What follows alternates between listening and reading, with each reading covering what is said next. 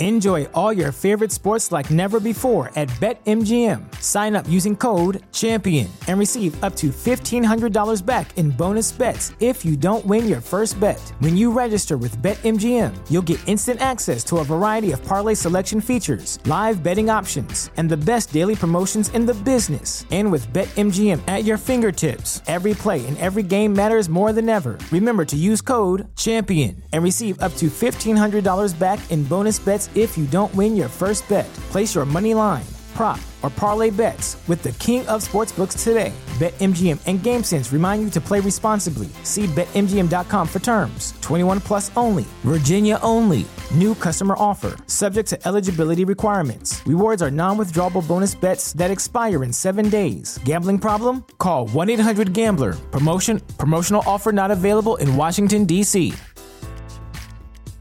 At Parker, our purpose is simple. We want to make the world a better place by working more efficiently, by using more sustainable practices, by developing better technologies. We keep moving forward. With each new idea, innovation, and partnership, we're one step closer to fulfilling our purpose every single day. To find out more, visit parker.com/purpose. Parker, engineering your success. This podcast is a member of the Voices of Wrestling Podcasting Network. Visit voicesofwrestling.com to hear the rest of our great podcasts, as well as show reviews, columns, opinions, and updates across the world of wrestling. Hello, everybody, and welcome to another edition of WrestleNomics Radio. I'm Brandon Thurston, broadcasting on demand from Buffalo, New York. And the day is Friday, July 24th, 2020. Oh, so much to talk about today. I've been fired up all day, psyching myself up for this recording that you are listening to right now. We'll talk about to what extent television viewership matters for wrestling these days, but perhaps more interestingly, in these days without economic justice, I have found a way to give you hope. I have a scenario that might cure some of WWE's ills. It is not a likely scenario, but it is a plausible one. Why Comcast should buy World Wrestling Entertainment. That to come later. But also today, we've got some audio from a Stephanie McMahon interview with Ad Age. With the pandemic still very much underway, first, it's time for a weekly COVID 19 update.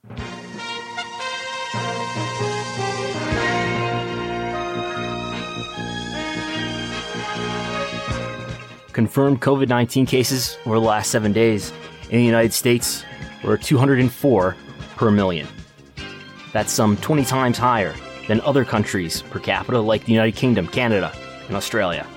COVID deaths in the United States are about 2 per million over the last seven days. That's twice as high as the United Kingdom, more than eight times as high as Canada. Deaths per million in Japan remain close to zero. Meanwhile, in Florida, the case rate is more than two times higher than it is in the United States in general. The death rate just less than two times as high as the United States in general. Florida counties of Duval and Orange, however, have finally started to slip below the rate, below the case rate of Florida in general. However, their case rates per capita, the county still remains about twice as high as that of the United States overall. But what about testing? Don't forget, we have more cases than anybody in the world. But why? Because we do more testing. When you test, you have a case. When you test, you find something is wrong with people. If we didn't do any testing, we would have very few cases. The percentage of positive test results in Florida have declined slightly over the last two weeks.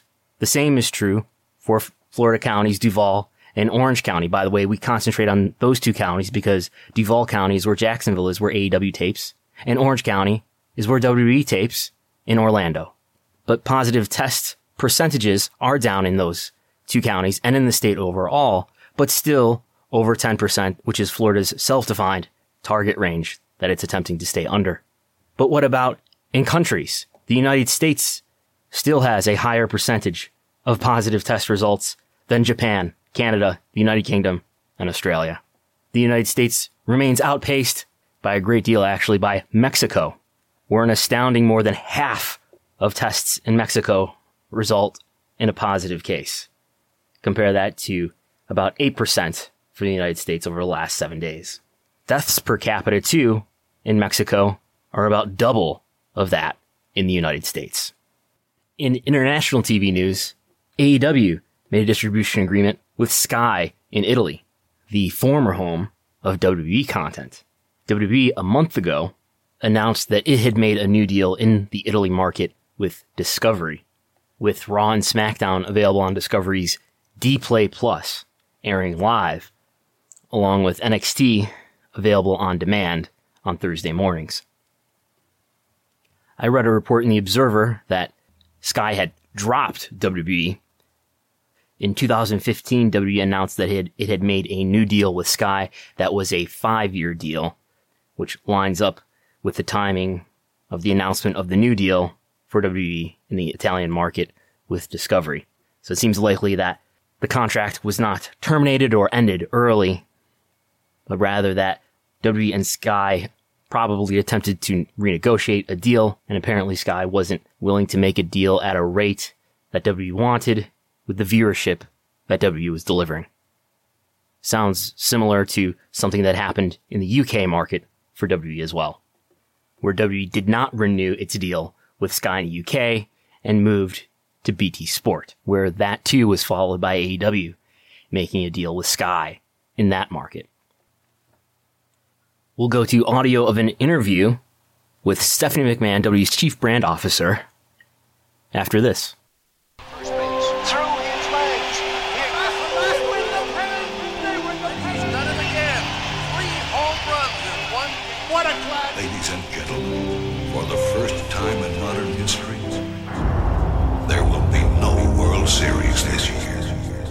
In an era where promises are often broken, Hey, kid, Macho Man? let's hit a few. one federation and its superstars still believe in making dreams come true. The World Wrestling Federation. Our season never ends. Do you guys ever go on strike? No way, never. So this was a good interview for Ad Age with the interviewer Janine Poggi with W's chief brand officer Stephanie McMahon. I think this was a, a good interview with good questions asked. I think the interviewer did her research here. And first, Stephanie was asked why, when all other forms of sports and entertainment, for the most part, had stopped doing events, why did WWE choose to continue to go on without fans? Stephanie, um, why did the organization go that route when most of the other sports and entertainment productions were shut down?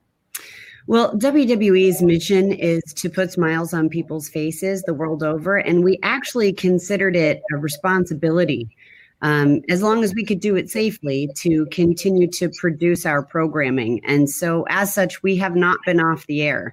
Um, WrestleMania, which is akin to our Super Bowl or World Cup, uh, it was supposed to be performed in front of over 80,000.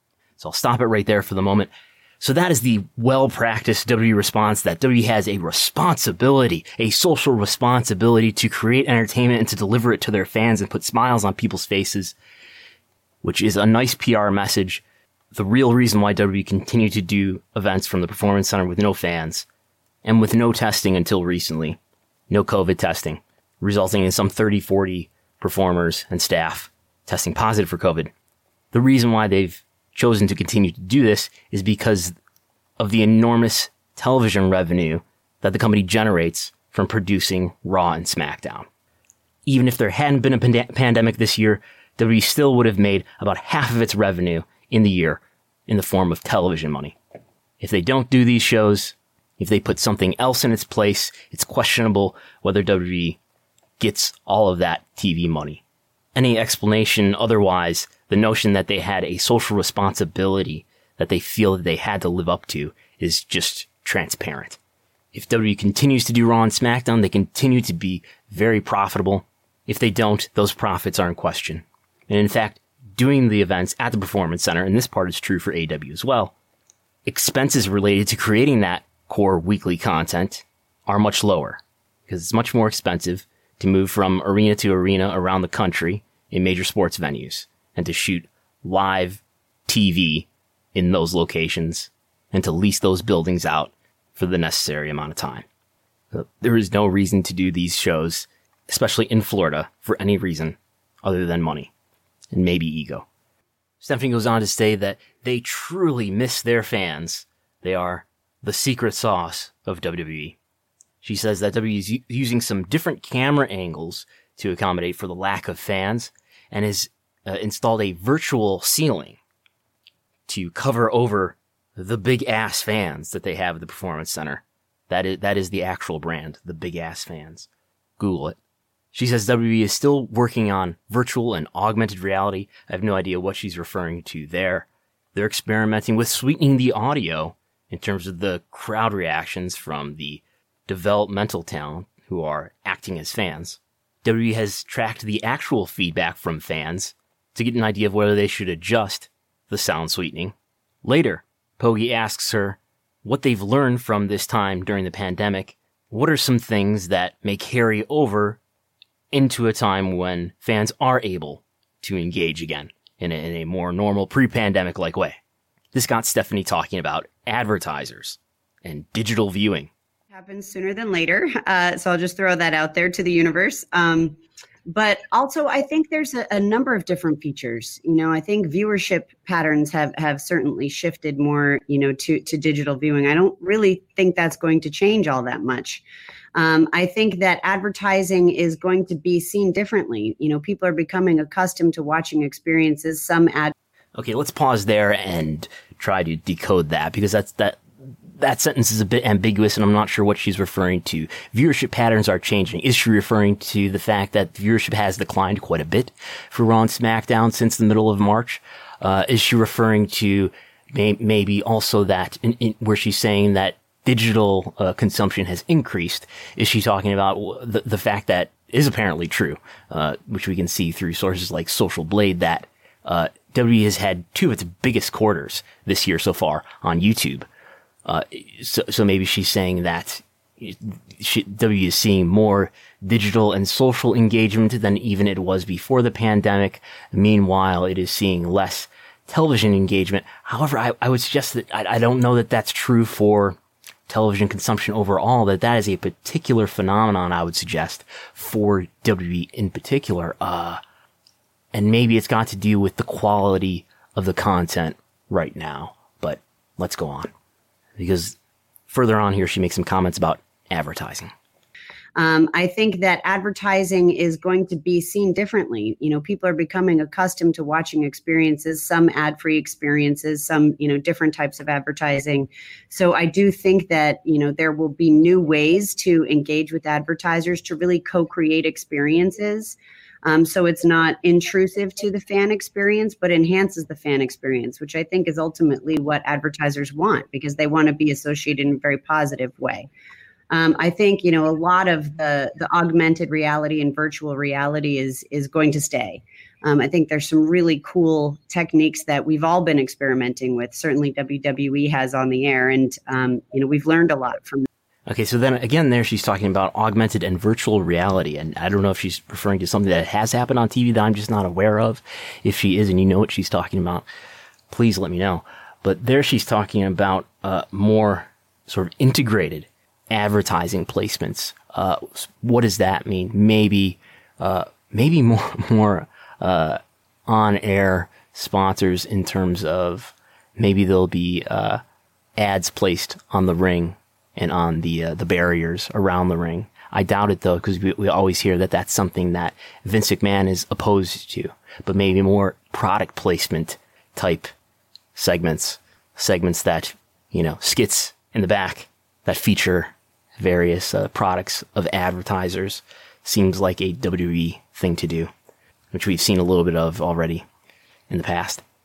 Later here, she talks about how fans are interested in you know, uh, getting to know the real people and to get them get to know uh, the talent in ways that they usually don't anymore, and, and to get to know them in a more authentic way, which seems to be at odds with what some people would describe as their experience of watching WTV, where things feel inauthentic. Nonetheless, further in the interview, Poggi asks about safety. About you know covid and some of the changes that have been in place i did want to ask because i did see some uh, reports about you know safety and you know some players who maybe you know tested positive uh, for covid. What are the safety measure- measures that wwe has you know put in place ensuring that uh, wrestlers and crew uh, are safe while you guys are, are filming Absolutely. Well, first and foremost, it's all optional. It's volunteer based. So all of our performers and our crew, it's up to them whether or not they want to participate. And we did have a couple of talent, you know, opt out, um, and a couple of crew members opt out for various personal reasons. Um, and of course, we support that. And that, as many people know, is true. Roman Reigns decided to opt out. Uh, for a time, Kevin Owens decided to opt out, and Sami Zayn has decided to opt out, reportedly. In addition, we do testing um, before all of our programming, and it is the um, you know more advanced testing. It's not the rapid test, which has shown to have a number of you know false positives and false negatives. Though you know all of the testing is improving, but we want to ensure that we have the best testing possible, of course, because the health and safety of our crew and our performers and our employees is paramount. Um, so we do that. We also have and that part is misleading. Uh, did not administer any COVID tests until the end of June after a developmental talent who had been participating as a crowd member reported to WWE that that person had tested positive for COVID, not as a result of a test that WWE had administered to that talent, but as a result of that, of a test that that talent had gotten on uh, his or her own. It was only at that point that WWE started to administer COVID testing to people that were working at the performance center. Meanwhile, AEW, which was also running events elsewhere in the state, had been administering COVID testing to its talent and workers for months. Stephanie seems to be making an excuse for that by saying that other uh, organizations or situations, not necessarily wrestling, had been administering rapid testing, which is not as accurate, as if declining to administer less accurate tests is not as safe as administering no testing at all beyond the temperature checks and questionnaires. Stephanie talks about what has been jokingly called the magic spray, which has been celebrated by Paul Levesque in other interviews. Then Poggi asks her whether she thinks that it was the right decision to do these tapings in Florida, considering that Florida has now had such an escalation in confirmed COVID cases of months ago wouldn't have suspected that this would be the level that Florida would have gotten to, you know, sort of not in the place New York was at the time and all of that. But now looking back, do you still think it was the right right decision to continue matches there, given like now where we are? I do. I mean, and Orlando is where our performance center is based. So we didn't just choose Orlando, you know, right. hoping that it was going to, you know, prove to be the best location. That was the location. Um, and uh, you know, I do think that that we've done the best we possibly can. Um, you know, we've I think the testing and protocols have actually proven that they work. Um, yes, we have had some positives, but the majority of our talent performers and crew are very healthy and continuing to, you know, be a part of our show. So we're proud. I mean, we're, you know, of course, we want to be smart. We want to be sensitive. We want to take care of, of all of our people. Without them, we don't have a show and we don't have a product. Um, but we also want to make sure that that we entertain our fans all over the world, and and we're proud of the fact that we've been able to do that. So Stephanie thinks it was the right decision. She is proud, even though they did have some positive cases. By some, she means upwards of reported 30 to 40 cases of the coronavirus. Next, Stephanie is asked about diversity and inclusion, especially in light of the George Floyd killing and subsequent protests. Stephanie notes that W audiences over index in African Americans, who make up 21% of the audience. I'm guessing she's referring to the viewing audience. That was actually something I was thinking about earlier this week, uh, looking at some of the survey data uh, and as a result of the Pro Wrestling Favorability Survey that I conducted a few weeks ago. And that 21% number for WWE is consistent with a 2013 uh, Scarborough Research, I think it was a survey, which was published through Sports Business Journal. If you do some Googling, you can find it. I think it was a little bit higher, even, maybe 24% in that report. Stephanie goes through a list of talent who have done various activities in support of combating racial injustice, including Kofi Kingston writing the name of Breonna Taylor on his wrist tape and Keith Lee wearing a Black Lives Matter trunks. And she went through all of the training that is done at a corporate level to address things like unconscious bias. She then goes into talking about representation for women, a subject she's probably more comfortable talking about, and lists off all the accomplishments that women have made in WWE recently, including main eventing WrestleMania and having two matches now in Saudi Arabia. But this does seem to be an issue that Stephanie is sincere about. And you need to have it at every level. You need to have employees, you need to have on screen, you need to have your superstars, you need to make sure, you know, diversity is real and it's not just representation, but that those voices are really heard um, and, and that those voices matter. Because at the end of the day, you know, all of these different experiences that people have that's what's going to bring us together to create the best possible society and the best possible company. It's notable too that WWE did just hire, as we've been talking about here at WrestleNomics, the, as far as I know, the first ever female chief financial officer, uh, Kristina Salen, the former Etsy CFO, who officially starts in August for WWE. Poggi followed up with asking questions about whether, you know, in the light of things like Mrs. Butterworth, uh, certain brands being reevaluated, the Washington Redskins being reevaluated, whether WWE had uh, reassessed any of its characters. Just, just go, going through this interview again, uh, listening to it a second time, she, uh, the interviewer Janine Poggi. She really brought it with these follow up questions here thinking about like characters and, and images of characters, whether some are stereotypical or not. Is that something you guys are, are rethinking at this point? Uh, we're looking at everything. You know, we're, we're from a storyline perspective, from a character perspective, from an employee perspective. You know, we really are because, you know, again, like I just said, representation matters. And we want to make sure also that our talents' voices are heard. You know, so when we're crafting characters in WWE, it's not just, hey, you're going to be, you know, this particular character and that's it. And you have no say in the matter. And here's your script and that's it. You know, our superstars have the opportunity to give their feedback. Like, you know, they they help us create the character. They um, help with with what they're saying. Um, and we have had instances where we've had talent say, listen, this doesn't feel good to me. African American talent say this doesn't feel good to me. And this was actually pre um, George Floyd, but that those conversations happen. And I think they're important. Yeah. Um, and you can't be afraid to have those conversations. You have to be willing to listen. You have to be, you know, willing to admit that you just might not know something. You might not understand each other. And the only way we're ever going to learn from each other is if we truly listen and value each other's feedback. From there, Poggi throws to a question from Facebook for a questioner who asks, you know, what kinds of things are, are doing to essentially communicate with talent and staff in light of the positive COVID tests so that, for example, everyone knows who was with who and so forth. And this is not brought up, but reportedly there had been some frustration among talent who felt like they were not being communicated with by the company and they didn't know who was positive or whether they should quarantine or whether they were at risk or to what degree they were at risk.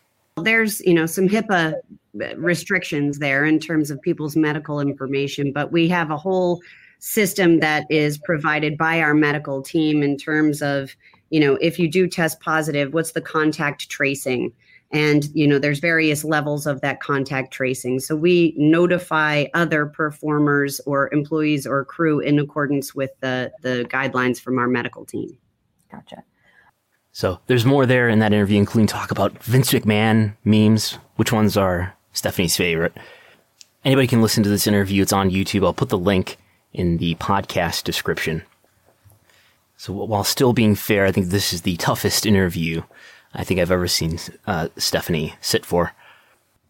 In other news, Wade Keller has a story out today on pwtorch.com where he has some ratings, some viewership information for Impact Wrestling on AXS TV. We have never seen any actual reports. We've seen Dave Meltzer report some things about AXS TV uh, and New Japan's performance on AXS TV. Not any single instances, but I think one time he gave a general impression of what kind of viewership the program was doing. I think maybe around 200,000 viewers when New Japan was on AXS TV in 2015, uh, just for that year. Of course, New Japan was on AXS TV through what, 2018. But Impact on AXS TV And AXS TV is now owned by Anthem, which also owns Impact. This week, they drew 163,000 viewers, which Wade says is up from 156 and 135 the week before that. The average since March 24th has been 145,000. So this past week was especially good apparently for Impact following their Slammiversary pay-per-view. He's got more detail in here, including some detail about the key demo performance. Impact doing a 0.05 in the demo this past week. For comparison, NXT did over 600,000 viewers. Well, uh, this this week and last week had been doing well over 700,000 viewers in weeks before that. Uh, AEW Dynamite doing over 800,000 viewers this week, which is pretty high for them. Uh, that was their highest in a number of months. Uh, doing, but AEW Dynamite weeks before that doing well over 700,000. So Impact in terms of total viewership doing a fraction of what NXT and Dynamite are. Nonetheless, a stronger than usual performance this past Tuesday for Impact, which Wade reports ranked at about 103rd for the night on cable in the key demo. Remember, next week is WWE's Q2 report on Thursday with a conference call at 5 p.m. Documents dropping probably in about the hour before that. I will be covering it all live as it happens on Thursday on Twitter at Brandon Thurston. I hope to be putting those notes too on WrestleNomics.com as I will as always do my best to give you the full breakdown and explanation of what's happening and put it in context using a number of visual aids. Everything from charts that I create in Excel myself to charts that WWE publishes to relevant screenshots from WWE's SEC filings and press releases. An exciting time as always this Thursday, the quarterly WrestleNomics holiday, also known as the quarterly WWE earnings report. If you want really the, the best breakdown that you're going to get uh, independently and in public from somebody who's been doing this for a number of years now and spends probably more time with WSEC filings than maybe anyone in the world outside of Stamford. Again, you can follow all that on my Twitter account at Brandon Thurston and on WrestleNomics.com on Thursday afternoon. More after this as we talk about how to read viewership numbers in this time of declining ratings, viewership doom, and television panic. The best, quickest way to improve WWE programming, plus which Disney franchise is most like John Cena. All of this will be related and interesting, I promise, after this. The story of NBC and Universal involves two visionary entrepreneurs David Sarnoff, the founder of NBC, and Carl Laemmle, who created Universal. A third visionary entrepreneur, Ralph Roberts, set in motion an American success story called Comcast. All three companies were founded by men of humble origins who were propelled by their visions of a new industry. Ralph Roberts transformed a single cable franchise into one of the nation's leading communications and media companies, giving customers more control, more choices, more of what they want when they want it. Today, NBC Universal is a leader in the creation and distribution of entertainment, news, and sports programming for a global audience. Extraordinarily talented people telling compelling stories has always been and still is the essence of NBC Universal. They're coming! It's a remarkable journey, one that spans nearly a century, a legacy that belongs to each and every one of us. And the best years are yet to come. Three extraordinary visionaries, three tremendous success stories, now one great company.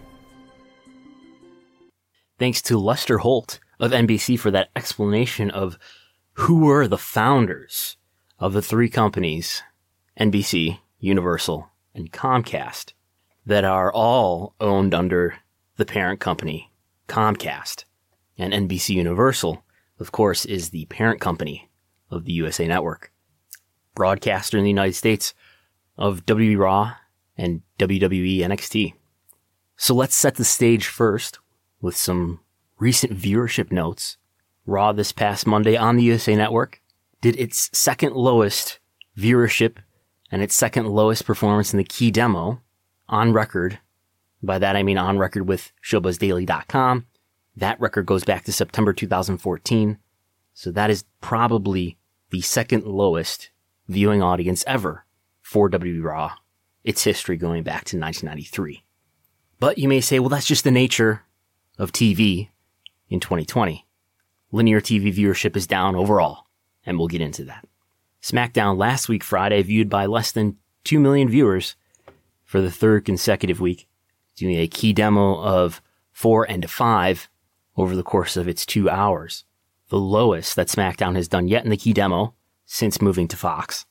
Maybe we'll have a new record set when the viewership for tonight's show as I record this is reported on Saturday afternoon.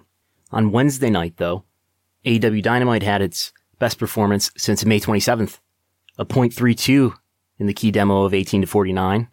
As you know, that's the demo that matters. Certainly to AEW and TNT it does. Total viewership was also ahead of NXT, 145,000 viewers on average.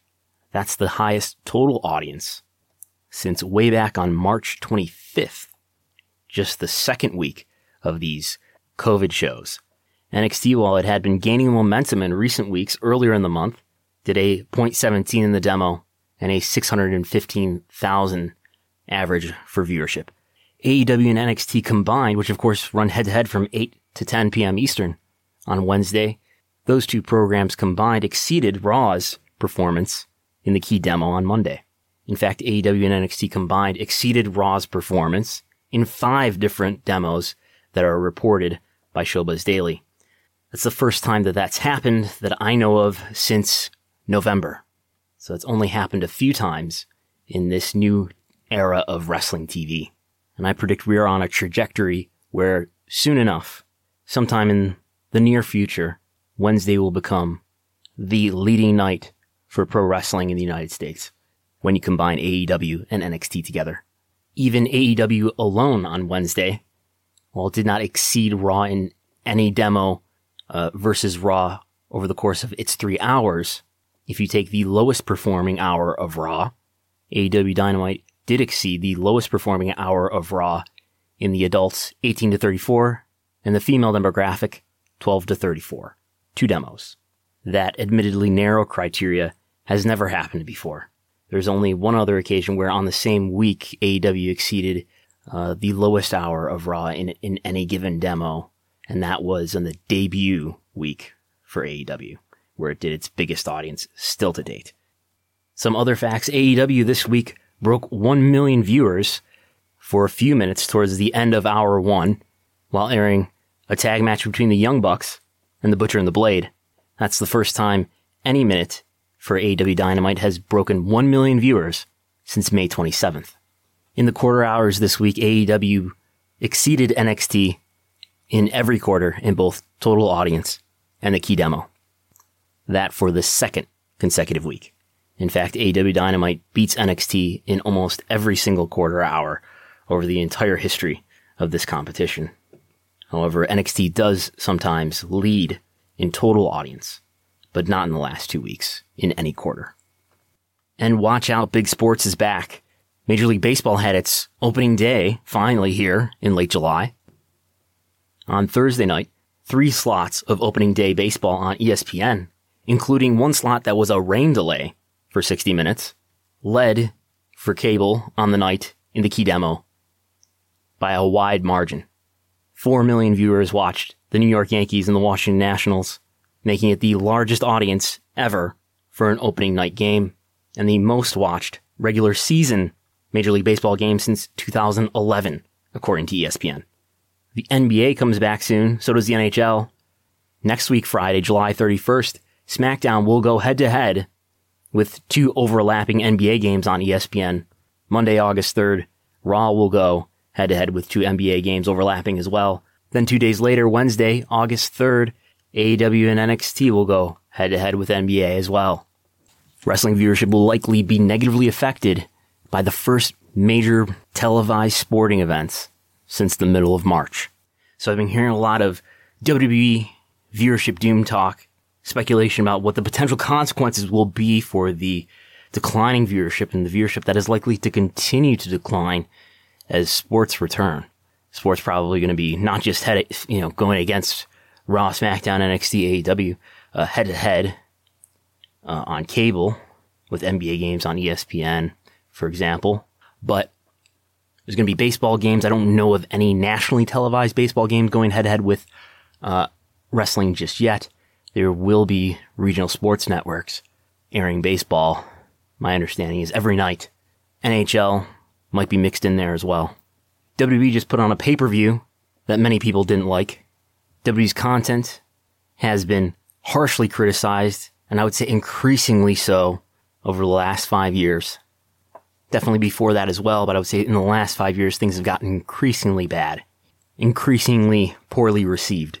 On a purely economic point of view, WWE has badly needed to create new stars to generate interest, and they have had very little success in that area.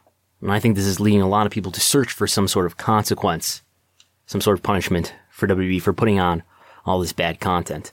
But I don't think it's going to go quite like some people might imagine it going. And I think there's a good bit of misunderstanding about wrestling's place in the current TV industry. WWE has never been worse in terms of not just star development, uh, not just in terms of the TV quality that they put on, but just in the, in the sheer, sheer volume of talent who are having their skills and marketability wasted. As WWE has a growing roster, the biggest roster, as far as I know, it's ever had, over 300 wrestlers signed a contract as of the end of 2019. And there's no reason to think that this will change while Vince McMahon is the CEO and chairman of WWE, while he has Class B shares and full controlling interest of WWE. And there's no indication that he will ever step away and retire or become something like the chairman emeritus. There's no indication that he will ever step away from the head of a creative position. And you don't need to just take it from me. You can listen to Jon Moxley say essentially the same thing when he appeared on Chris Jericho's podcast last year. You know, one thing I mean I, that I want to do is because like if I have something to prove, it's that I want to prove that your creative process, the WWE's creative process, sucks. Mm. It does not work. It's absolutely terrible. And I, I, said, I've said that to Vince. I've said that to Hunter. I've said that to Michael. Hey, I, I think that whatever, I can't even tell you how their system works. It's some kind of system of meetings that take place in Stamford, and there's a home team. There's writers and producers and uh, production meetings, and nobody knows what's approved and what's not, and like the bureaucratic red tape you have to go through to get anything approved. Yeah, and, and it's just it's crazy. It doesn't work. It's killing the company. I think, you know, like, and I think Vince is the problem.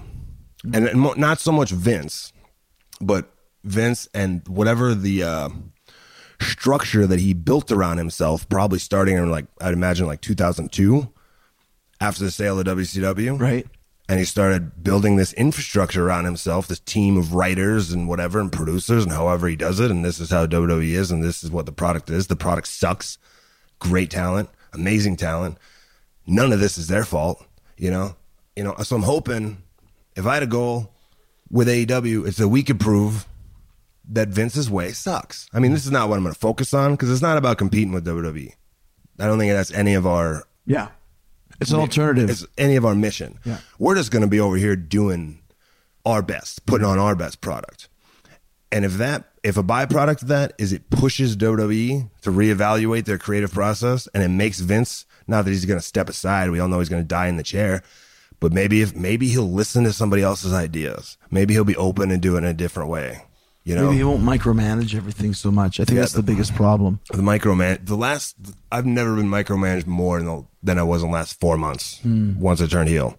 And what I want people to recognize in that quote there from Jon Moxley is not just that he's saying that W's creative process sucks and Vince McMahon is largely responsible for it, but I want you to focus on the comment where he says, we all know he's going to die in the chair, which points to the widely held belief that Vince McMahon is never going to voluntarily step aside of his role as head of creative. All that said, however, the speculation that forces in the TV industry are going to punish WWE for its declining viewership, which it is declining, though that is wishful thinking that there's going to be any sort of immediate response from the TV industry. And this is another instance which I can empathize with, of what I call economic justice. Fans willing some sort of consequence for a wrestling company that is putting on what they perceive to be bad content. But the WWE business story, especially in this era, isn't one with any kind of strong moral or artistic or even economic consequences. The transition of a company like WWE from being a largely live event business to becoming now a media business in a media environment where so much entertainment can be consumed on demand has changed things and caused the value of live content that must be consumed in the moment to have its value explode. And I, I say all this not to encourage people to accept the bad product because there's nothing that bothers me more and feels sort of more disrespectful to wrestling fans than when people assert some version of, you know, just sit back and enjoy. Or if you don't like it, just stop watching. Particularly when, in W's case, it is so influential to every kind of worker, wrestler, office worker, commentator, and so on. And it is so influential to just what the public perceives about what pro wrestling is, about what somebody who walks in the room on you when you're watching wrestling and sees another display of Vince McMahon's signature septuagenarian, juvenile, amoral comedy on the screen. And with that sample, figures, well, that's what pro wrestling is. When we know that at its best, it is a great deal more. And it would be nice if by far the most influential force within this medium called pro wrestling was putting on content that fans could be a little more proud of. So I'm not saying that people should accept the bad product, but I only mean to say that change will not come from the direction that it's being willed from. Even as the viewership of Raw and SmackDown will likely decline further as major sports return, I highly doubt that TV executives are going to do anything that compels WWE to have any kind of meaningful creative change, or that punishes the company in any way economically or otherwise. And in fact, change may be more possible in the admittedly unlikely scenario that we'll talk about later in the event that WWE was acquired by a major media company. But so why won't, why don't I think that the current declining trends in WWE's TV viewership, the likely future declining trends of WWE's viewership, why don't I think that that's going to have a significant economic effect for WWE. After talking with some people who have worked in the TV industry in relevant positions, positions that are relevant to this subject, the reports uh, that were around last year that Fox was expecting 3.3 million viewers on a weekly basis for SmackDown seem very questionable to me. So again, for context, SmackDown on Fox right now, three weeks running, maybe four by the time you hear this is doing under 2 million viewers. Nonetheless, it's still leading in the demo on Friday in most weeks. The notion that Fox is going to try to get out of its deal with WWE or that they're going to move WWE off of the main Fox broadcast channel and onto FS1 is very unlikely. Fox is not being moved to FS1. Not in the near future, probably not within the lifetime that's going to run through September 2024 consider the alternatives if you're Fox and if you're going to get SmackDown in one way or another off of the Fox broadcast network, whether that's to move it to FS1 or, or otherwise. If you take SmackDown off of Friday night on Fox, you have to put replacement programming in the 8 to 10 time slots. The sports business website Sportico detailed that two one hour drama series for Fox for them to insert two drama series on Friday night, it would cost more than twice as much as the cost of SmackDown. SmackDown's costing Fox just under 2 million per episode on average. Two one-hour dramas would cost Fox $5 million according to Sportico. Not only would replacement content be more expensive by a wide margin, two replacement scripted series would only provide about 22 weeks of first run content for a year. Whereas, and I think we talked about this last week too, in the case of SmackDown, pandemic or not, they run 52 or 51 weeks a year. So that's SmackDown. Let's talk a little bit about Raw. Even as Raw's viewership has fallen in half since 2015, both in the total audience and the key demo. And it's fallen harder than patterns of TV overall. And I think that might tell us about WWE's popularity. I think that does suggest that audiences generally are less interested in WWE content. And along with a lot of other consumer metrics that I've studied, including ticket sales, merchandise sales, and network subscriptions, that seems to be the case. If WWE was a wrestling company in the 80s or the 90s, or at any time prior, they might be in huge trouble financially. But this is the strange wrestling business in the year of 2020. Even when Raw does a point, 0.45 in the demo and does a million and a half viewers, which is roughly what it's done recently, even at that level, Raw still doubles almost anything else on the USA Network. Even at that level, Raw is by a wide margin the USA Network's leading show. And not just that, Raw, even at that level, still outranks almost every cable show on Monday in the key demo, which you can find for yourself on ShowBuzzDaily.com in their tables, in their reports for the top cable shows for each Monday. And likewise for SmackDown, even as SmackDown does a 0.45 in the demo and about uh, 1.8 million viewers. Yet if you compare SmackDown to its predecessors in the same time slot on Fox in the year prior, SmackDown here from January to June in 2020 had higher viewership with audiences under the age of 50 than those 2019 Fox programs had. Here in an environment where linear TV viewership generally year over year is declining.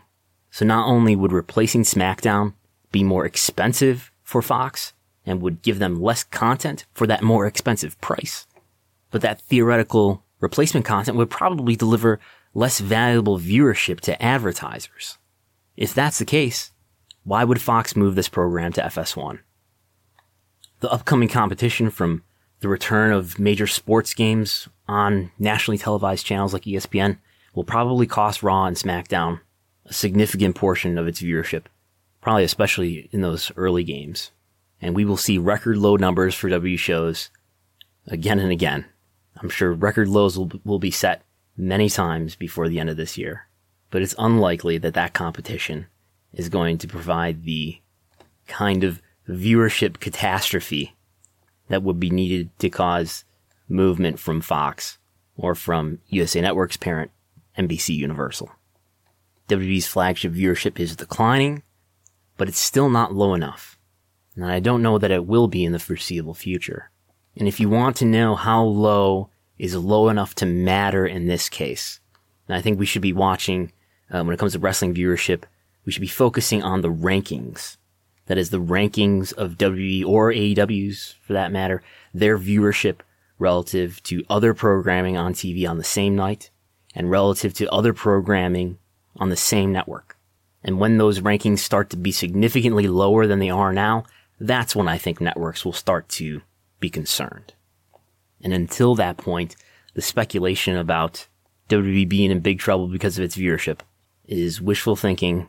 It is an understandable hope that WWE will face a consequence for putting on bad wrestling shows. So, what are the trends of these rankings, you know, in the past and in the present? You know, if, if that's the thing, maybe we should focus on more than what's the current context?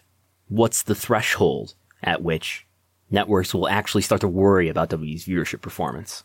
For WWE Raw, if you adjust it for the three slots, because Raw is weird in that it's, uh, and it's not like SmackDown for most of its history in this way that Raw, since it's a three hour program, it appears in the Showbuzz Daily tables, which means this is probably how it gets reported in Nielsen. It gets reported essentially as three separate programs.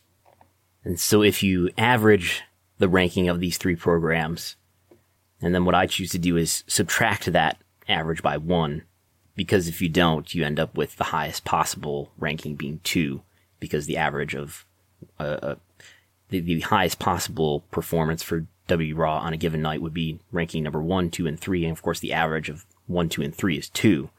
So to account for that, I just subtract one from the average. So anyway, under that methodology, W Raw on cable on Monday usually ranks between number two and number three. And in Q4, it's between number four and number five. I'm guessing that's because of football, but I haven't looked into it deeply. So when Raw's hours start to consistently fall short of the top five in the demo, maybe that's about the time that the USA network starts to be concerned. When SmackDown's ranking in the demo stops being number one or number two on Friday, maybe that's when Fox starts to not be comfortable. Or, and this part is important and not much talked about, when NBCU or Fox, for whatever reason, are unable to use WWE to drive affiliate fees, then yes, the networks would likely have a problem. And I'll explain more what that means. But those days aren't in sight yet. And maybe that day will eventually come, but I think what's more likely is that the value of the biggest TV audiences will continue to grow, which is what they've been doing for the last five, ten years or so, or at least as long as I've been trying to understand the wrestling and TV industry. And even as the largest audiences, like WWE's audience, get smaller on linear TV, those big audiences that are remaining, I think will become more valuable as networks become increasingly dependent on those leading programs and linear TV increasingly settles into being a medium that specializes in live long form viewing, like that of sports viewership. The one reply you may raise against this is, hey, look, this isn't unprecedented. This, this notion that a wrestling brand could fall from favor with TV networks and could coincidentally see its TV viewership decline and could be negatively affected financially because of it. There is precedent for such a situation. And I don't have to go all the way back to 2001 WCW to point to something like that. That, that did just come to mind. That would work. But what I was thinking of was the more recent descent of total nonstop action. The former number two global wrestling brand, now known as Impact Wrestling, that had its flagship program called Impact Wrestling fall from Spike, now known as the Paramount Network, but fall from Spike to Destination America to Pop TV to Anthem's Pursuit channel and now residing on AXS. And the viewership of Impact descended with the approach of Impact losing its deal with Spike.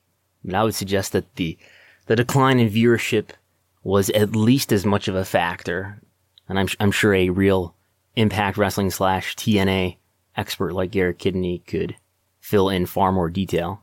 But I would suggest that it the the viewership trends had at at least as much to do with Impact being moved off of Spike as did TNA's relationship with Spike.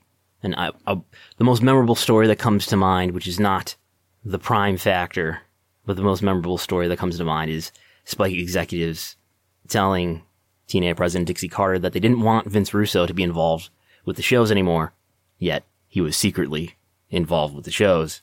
And writer Vince Russo accidentally sent an email intended for, I think it's Mike Tenay, accidentally sends it to PW Insider reporter Mike Johnson, Mike Johnson reports it, and thereby Spike finds out through that public report that Vince Russo is in fact secretly working for TNA. My understanding is just one story among many other stories, although that story happened late in the relationship, but one story among many that uh, damaged the relationship between the wrestling company and its TV network. Uh, for a timeline there, that happened uh, in late 2014 the end of 2014 is when TNA stops airing on Spike and begins moving around year by year to various networks, taking with it a fraction of the viewership. In the case of WCW, uh, infamously, it's the decision of Jamie Kellner, the then CEO of Turner Broadcasting System, who made the executive decision to cancel WCW programming from TNT and TBS in 2001 in what I have to imagine would be a, a very different media environment. maybe a good question to ask uh, Eric Bischoff in one of the, the, many interviews that he seems to do is whether he thinks, and maybe he has, maybe someone's asked uh, this question. Let me know if you, if you know.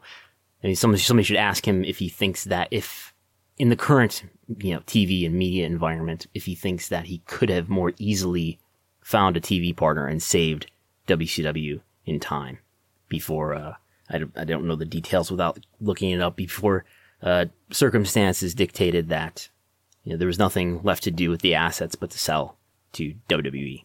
But anyway, with that example in mind, it seems more likely that not viewership would be the sole issue to damage WCW's, WCW, WWE's uh, standing with networks and value of its TV programs, but that may be viewership in addition to you know, the makeup of the relationship between WWE and its TV partners. If somehow that were to be damaged, maybe then that's how WWE could face actual meaningful consequences. But there's no uh, reporting or information that I'm aware of to suggest that that's incoming or happening, that there's any problems between WWE and USA or WWE and Fox. Clearly, though, viewership, we mentioned this earlier when we are talking about the India, or the India, the Italy deal with WWE, and, and also in the case with uh, UK, in the UK with uh, Sky, where apparently viewership is a bigger deal in those markets. And I wonder if that's a matter of where international TV networks get their revenue from. And I, wonder if it has something to do with what I'm just, I, I don't know, but I'm just guessing that uh, the phenomenon of cable and satellite subscriptions is a, is a more popular thing here in the United States than it is in many international markets, which means there's probably a lot more. Again, I'm just guessing, which maybe means that there's a lot more subscription driven revenue ultimately from cable and satellite subscribers so that TV networks don't have to rely as much on advertising revenue, which I, I think we'll continue to touch on here. But for now, at least in the US, enough people are watching WWE shows. And to be realistic, I only expect the programming as time goes on and as Vince McMahon continues to be in control of creative. I only expect the program to grow more stale. I expect there to be no serious elevation of stars who make a difference. I expect the TV shows to get gradually even worse over the remainder of Vince's working days.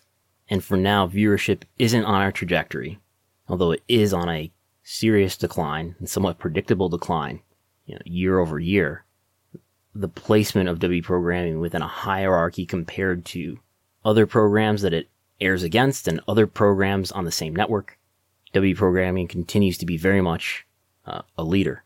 And as long as that's the case, and as long as the bundle stays together and networks remain largely profitable, and cable and satellite companies, or, or even some other alternative kind of distributor, as long as those companies continue to remain largely profitable, then I don't expect WWE to lose any of its enormous and growing TV value. And I think there's a an AEW point in all of this too, in that if you focus on the ranking for AEW to get an idea of a, of a metric for that, on Wednesday nights on cable, AEW's ranked number five in the demo for the last two weeks. Over the last, just to grab an arbitrary handful here, over the last 10 weeks, AEW's average rank in the key demo is 10. So on average, it is the 10th most watched cable show on Wednesday among adults 18 to 49. But as I, I try to learn more about the, the TV industry and what wrestling programming's role will be in it, I think the next big value opportunity for AEW is in its next round of US TV rights negotiations, which according to that report from Dave Meltzer is through 2023 with an option for 2024. And remember, part of that deal, which was made just before the pandemic became a, a big issue, uh, in the United States anyway, is that AEW is supposed to produce an additional hour of content for Warner Media.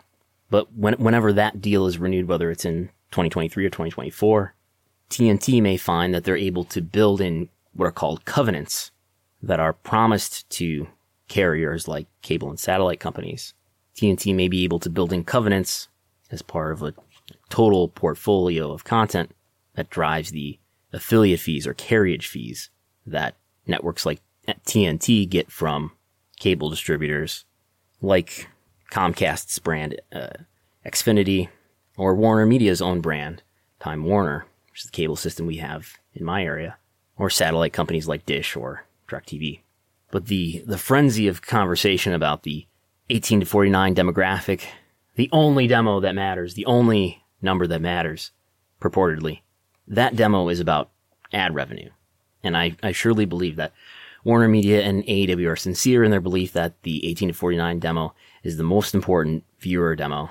It's more of a concern than P2 Plus, which advertisers don't buy against, and they do buy against 18 to 49 and probably other demos. But all the concern about that demo is about ad revenue. And AEW, by the way, gets a share of the ad revenue uh, for its program. It shares it with Warner Media. But in the total picture of the TV industry, ad revenue only makes up about 20% of a network's revenue, and 80% of that comes from carriage fees. Again, the fees that a network like TNT gets from cable and satellite operators that you, the customer, may be a subscriber to. Or if you're, a cord never like me, you never have been. But I am actually a subscriber now to Sling, which is uh, what I understand is called a virtual MVPD. But anyway, ultimately that uh, those carriage fees are derived from the con- the customer subscription fees. And networks like TNT or maybe it's more likely that Warner Media as a whole sells TNT, TBS and its other networks. CNN probably in there. Probably sells the entire portfolio of networks and its related content to cable and satellite providers. And certain certain specific content and certain kinds of content may be defined to be worth certain amounts of money within that agreement. So in the case of NBC Universal and USA Network, Raw is a huge component for USA Network. Raw is the USA Network's leading program. Raw is probably driving a large portion of the carriage fees that the USA Network is getting from cable and satellite providers. I'm not sure about SmackDown because SmackDown is relatively new to Fox. AEW is just as new to TNT and is far more unproven than Raw or SmackDown. You know, similar could be said about NXT, which is new and unproven on the USA Network. But AEW and NXT, for that matter, probably contribute towards satisfying certain promises that networks may be making about certain numbers of hours of live or first run or sports content that the networks may be promising the cable and satellite providers. But by 2023, or maybe 2024, when AEW and Warner Media renegotiate, AEW could be a specific covenant. AEW could be specified to provide specific value to cable and satellite providers. And I think that's the root of the value opportunity for TNT and thereby to AEW. And I think that's especially so. And again, to some extent, this, this applies to NXT as well, maybe, but, but I think this is especially so for AEW if by 2023 or 2024, AEW's brand value is more comparable to that of WWE. Since we do seem to be on this trajectory where WWE, at least main roster content, is getting less popular and AEW seems to be doing okay at least as an alternative brand. It's kind of hard to say here in this pandemic era. But we've got a, a runway in front of us of about three years. And if all that's the case, then I think that's where AEW's TV rights value, which is currently about $45 million per year, could grow by multiples. So now that I've destroyed or at least discouraged your hope that WWE would get what it deserves, or if you're one of those WWE Universe members who just loves the product right now, loves the cinematic matches, the comedy, the sports entertainment. Well, then I guess I've given you all sorts of uh, complicated reasons why certain uh, foreboding expectations are undue. But if you're not one of those, and, and if my uh, pro wrestling favorability survey results, which I've, have not yet published, but I am working on, I will give you a sneak preview. If if those survey results are any indication of who my listeners are and what they think of WWE main roster product, then most of you are not very approving of the quality of the product right now. So if if you need if your hopes have been dashed now and you need some alternative hope about how how will WWE ever get any better? Are we just waiting out the lifetime of Vince McMahon? Is there any scenario under which new stars could emerge, good TV shows could be put on on a regular basis, and big matches between compelling personalities could be built up in a smart and dramatic way towards peak events that are deeply satisfying and exciting events. Is there any way that could happen? I will present now what I see as the only really plausible scenario within the lifetime of Vince McMahon for that to be the case. And the scenario that if you are a disenfranchised wrestling fan would like to see WWE get better, then this is what you should be rooting for. You should be rooting for WWE to sell. And if I'm a WWE TV partner, I would like to buy WWE if I could, especially if I'm Comcast, the parent company of NBC Universal and the USA Network. For disenfranchised fans, that's the only way that the TV gets better and the company explores its unrealized economic potential outside of waiting for whatever secession plan there is after Vince McMahon. And I think for partners and investors, that is for brands that do business with WWE and for investors who want their shares to be more valuable, I do believe a sale means a more secure future. Obviously, there are other well suited buyers besides Comcast. Those, especially are Fox and Disney. Obviously, Amazon has plenty of money. Uh, stock analyst Laura Martin of Needham seemed to be speculating uh, earlier this year that Amazon might be interested in buying WWE. Someone even suggested to me that Apple would be a, a, a good buyer. Can you imagine Apple uh, redesigning the TV and pay per view sets with giant, blank, white, elegant, glowing entrance sets? But to be clear, there is no information that I'm aware of to think that any of this is being seriously discussed. I'm not talking around something. I'm only arguing that this is a strategy that favors the interests of fans, investors, and business partners.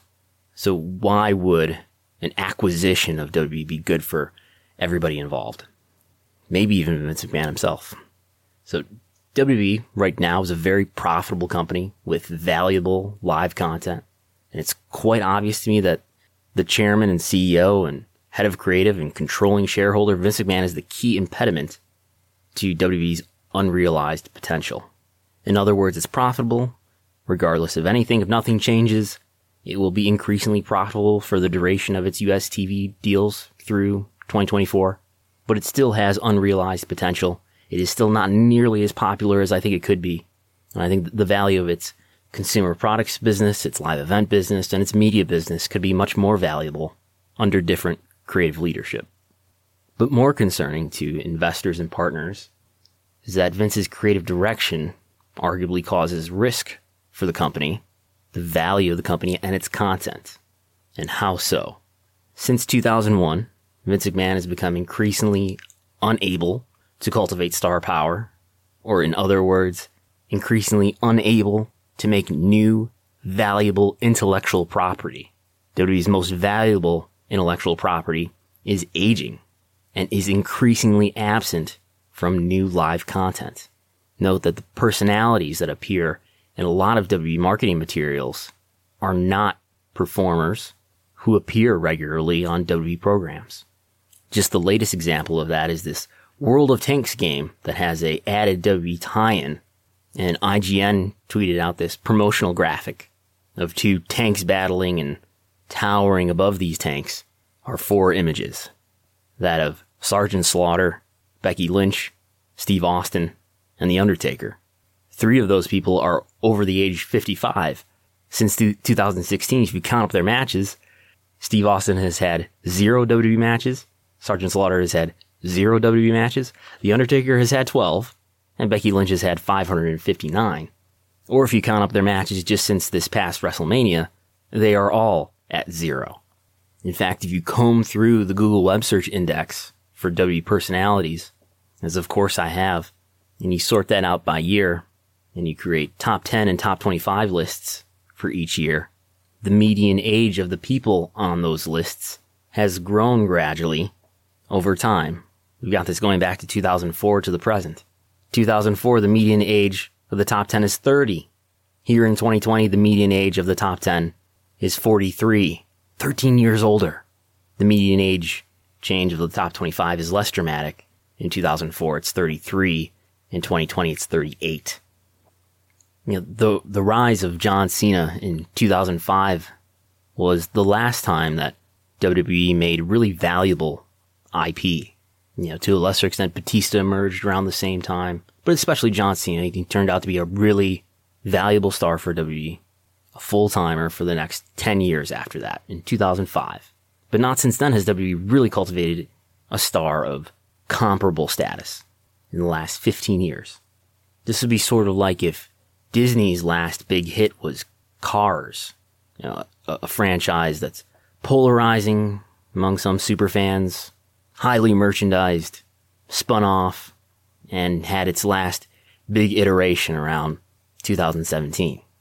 If you follow WWE's content over the last two decades, I don't know how you can have hope that there will be another Cena or Hulk Hogan or Rock or Stone Cold Steve Austin, or even, you know, maybe in a, in a secondary tier, uh, a, a, even a Bret Hart or a Shawn Michaels or a Macho Man Randy Savage or The Undertaker or, or Triple H level star. I don't know how you can follow the company over the last couple decades, watch the content and believe that a star of that kind of stature could be created under the watch of this Vince McMahon. Vince's peculiar taste is projected onto a flawed perception of the consumer market, and there may well be sufficient TV rights fees value to bear that discrepancy for as long as he continues to work. But in the process, as time has gone on and as time will go on, WWE is needlessly damaging its relationship with a significant part of its consumer base, with its mercurial star development and at best anachronistic creative vision, and by producing unsatisfying shows that are played out in an inauthentic and servile Orwellian world. A significant population of lapsed and disenfranchised fans have been left behind and will continue to be left behind. That population is going to continue to grow as time goes on, as I suspect the, the product gets gradually worse. WWE's creative state has in, in recent years even frustrated some talent enough to walk away from big money offers. Jon Moxley, who we heard from a moment ago, among them, as well as Brodie Lee, as well as FTR. WWE's reputation causes still others to be averse to working for WWE in the first place. Reportedly, some, if not all, of the current wrestlers who are AEW executive vice presidents were offered and did not accept WWE contracts before AEW was launched. And in that, Vince McMahon, who has controlled creative with an increasingly tightening grip since 1982, has created some of the conditions that were necessary for the AEW opportunity. And this causes immediate expenses and distant possible risks for his company. First of all, we already know that the cost of talent has increased a great deal due to the competition for that talent with AEW. Perhaps further out, should AEW's brand strength grow, or should WWE's brand strength weaken, AEW is a risk to compete with WWE in nearly every business to business and direct to consumer area. Those risks are greater the longer that Vince McMahon stays in creative control. His Class B shares allow him presently to control a slight minority of WWE shares, but over 70% of the voting power. Vince, known for his work ethic, will never work in WWE and not control creative. Sure, he delegates to a team of writers and creates new executive positions, like he did last year, where he created executive director positions of Raw and SmackDown, which would supposedly, in his words, allow him to get out of the weeds of creative work. Yet, since those positions were created last year around this time, little has changed in the creative vision. And he already fired Eric Bischoff and Paul Heyman, the two people who were put in those positions in the first place, merged the positions, where now Bruce Pritchard, an aide plucked out of the early 90s, handles the executive director position for Raw and SmackDown. Nonetheless, it's clear Vince still sets the creative vision and maintains all approving authority for everything on screen, and he will never back away from doing so. It's hard even to imagine him selling the company, mainly because it's hard to imagine him ever relinquishing that control. And that's largely why I say that the scenario that I'm about to lay out is unlikely, even if it would be effective for protecting and enhancing WWE's value. So for Comcast, one of its networks, the USA Network, is very dependent on Raw, as opposed to Fox or Disney, the other most likely candidates. You know, Fox and Disney have a whole slew of more popular content. You know, they've each got a collection of other sports content, for example. You know, they're airing NFL games. You know, Disney's ESPN has got a ton of sports content. So that's why I think Comcast would be the best fit because it owns the USA Network and so much of the USA Network's value is floated by WWE content. But not only that, I think WWE would suit Comcast in other ways, which we'll get into. But buying WWE would allow Comcast and NBC Universal to own rather than lease Raw. Right now, just for Raw, NBCU is paying an average of $265 million per year through 2024 for Raw. And acquiring WWE would also allow Comcast to own SmackDown, which it let go over to Fox. Plus, Comcast would control of WWE's valuable live pay per view events and all the other new in ring content and decades worth of archival library content that currently lives on the W network, any of which might fit well onto NBCU's new streaming service, Peacock, which needs to set itself apart in a competitive subscription streaming video market. If Comcast could buy WWE for, let's say, several billion dollars, and by the way, WWE's market capital as of today is about three and a half billion dollars. Comcast has far more cash than that on its balance sheet. Got about eight and a half billion dollars in cash. But if Comcast could acquire WWE for, let's say, more than 4 billion, but a lot less than 10 billion, the content that it gets as a result of acquiring WWE probably pays for itself in under a decade, especially if live sports value continues growing, which, as I've said earlier, seems to me likely. NBCU could, for example, put Raw on the USA Network where it is, SmackDown on, and NXT on any of its networks, maybe USA, maybe USA becomes the, the wrestling channel, the WWE channel. Maybe there are other possible homes and WWE's monthly pay-per-view events, which are currently probably under monetized and which probably could be sold to a major streaming player at a price tag of around 100, $100 million per year. That could go on Peacock, possibly with those pay-per-views being offered monthly for a single purchase again. That might be the best way to monetize them. And with the W Network content being a monthly add-on service within Peacock. And from a more overarching perspective, if Comcast were able to get control of W away from Vince, they can install a new CEO. But I know what you're thinking. How? How would Vince McMahon ever be convinced to agree to walk away from WWE? The company that he founded, the company that he works on with every waking hour, which is most of them because infamously he supposedly never sleeps. How do you get Vince McMahon away from this company that he founded and that he works tirelessly at. Vince McMahon needs to be sold not just on billions of dollars in cash in exchange for his company, but he needs to be sold on a story. If you're going to buy Vince's company from him, if it's even possible, you need to give Vince a grand exit story. You need to give him the graduation from the wrestling business that he's always longed for and that has eluded him. For Vince, the highest priority isn't money, but ego, personal story. The story of the entrepreneur who outgrew his dad's wrestling business and thrust it into the mainstream.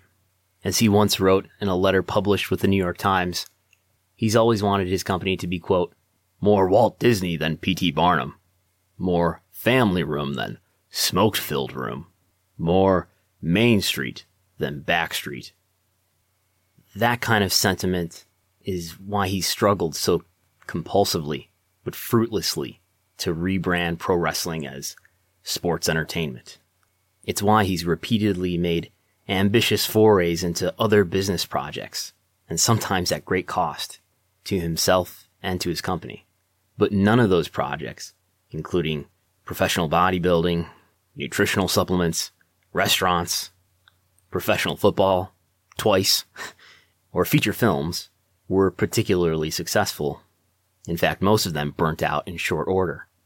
And in the wake of Vince's numerous business projects, where he's seemingly tried to convince himself that he is not in the wrestling business, he has left behind an amazing trail of audio clips. I really wasn't that concerned with Ted when he bought Crockett Promotions. Ted called me up. He said, Hey, Vince, uh, I want to let you know I'm in the wrestling business. And I said, Okay, that means we're in different businesses. What do you mean by that? Well, you're in the wrestling business, as he called it, and I'm in the entertainment business. And that's two completely different philosophies. You always like to listen to your crowd. Are mm-hmm. you giving the crowd what they want? Because I just got finished watching three hours of live sports entertainment Right. slash pro wrestling. Where I come That's from. sports entertainment. That's not where you come from. You know, pro wrestling is, you know, what my dad did. You know, come on. How did pro wrestling I've seen you segue into I've seen, sports I've seen you play the guitar. I've heard you sing.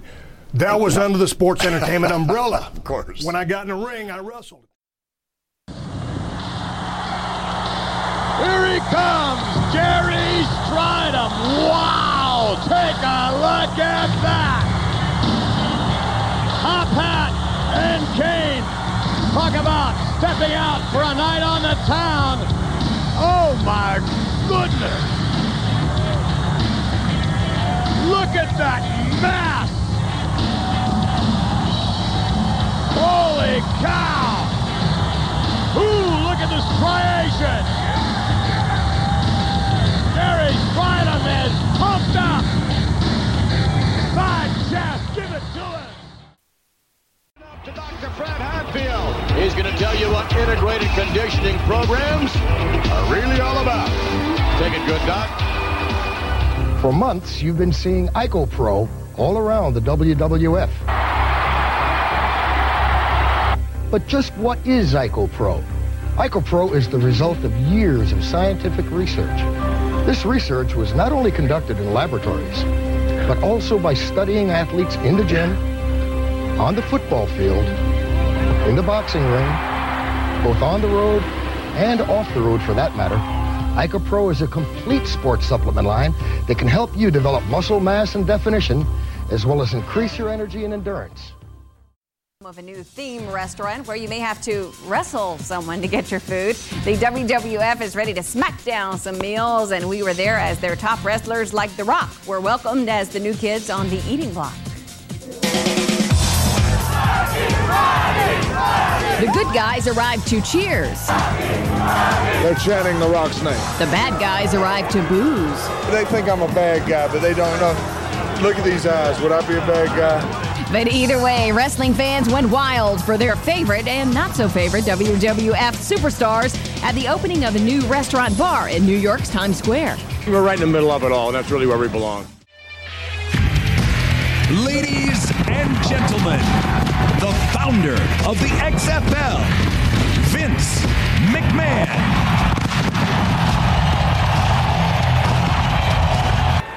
To fans all over North America, to fans here in Las Vegas.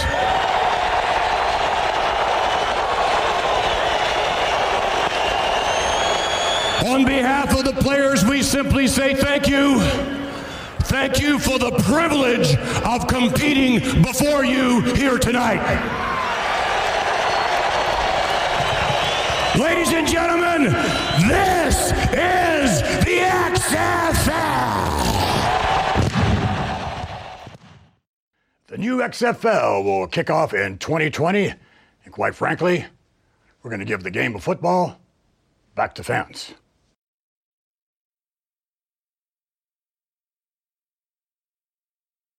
If you're Comcast, you might be able to help Vince with this.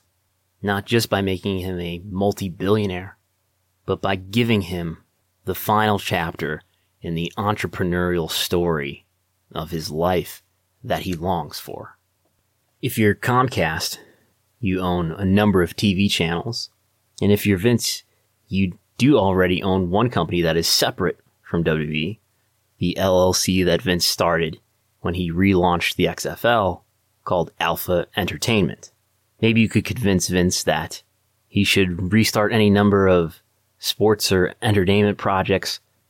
Maybe try the XFL for a third time And NBC Universal will use its distribution means to help Vince make these projects successful. In the event of a sale, Vince would have billions of dollars in cash at his disposal.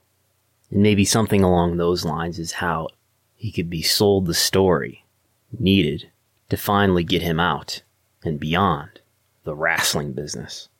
The acquirer of WWE, though, of course, would be faced with the problem of who to put in charge of the wrestling company. He would face all the hazards that WCW faced as the former Jim Crockett Promotions was acquired by Turner, where essentially you had people who didn't understand the wrestling business in charge of it. Maybe an acquired WWE would face similar problems. But could that really produce a wrestling product that's that much worse than the product that WWE is producing now? At the very least, I'm not sure.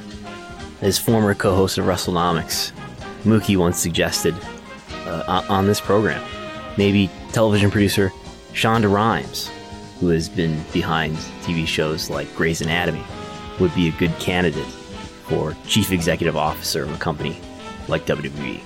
While experienced wrestling people who have a, a lifetime of work in the business and a family history in it, like Paul Levesque and Stephanie McMahon, maybe even Shane, could continue to guide the company with the wrestling industry experience needed to protect and improve WWE's value.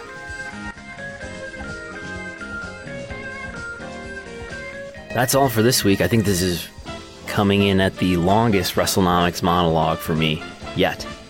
And now that you've been listening this long, I will let you in on a behind the scenes secret. These episodes that usually, with the exception of this one, come in at about an hour, really take me something like six hours to record. Because there's all sorts of pausing and researching and things of that nature that go into this. But thanks for listening. I'm excited for the WBQ2 report on Thursday. I expect to be reporting the following day on Friday, and you never know where I might turn up between then and now. But you can follow all my wrestling business thoughts on WrestleNomics.com and on Twitter at WrestleNomics and at Brandon Thurston. And I'm Brandon Thurston. I'll talk to you next time.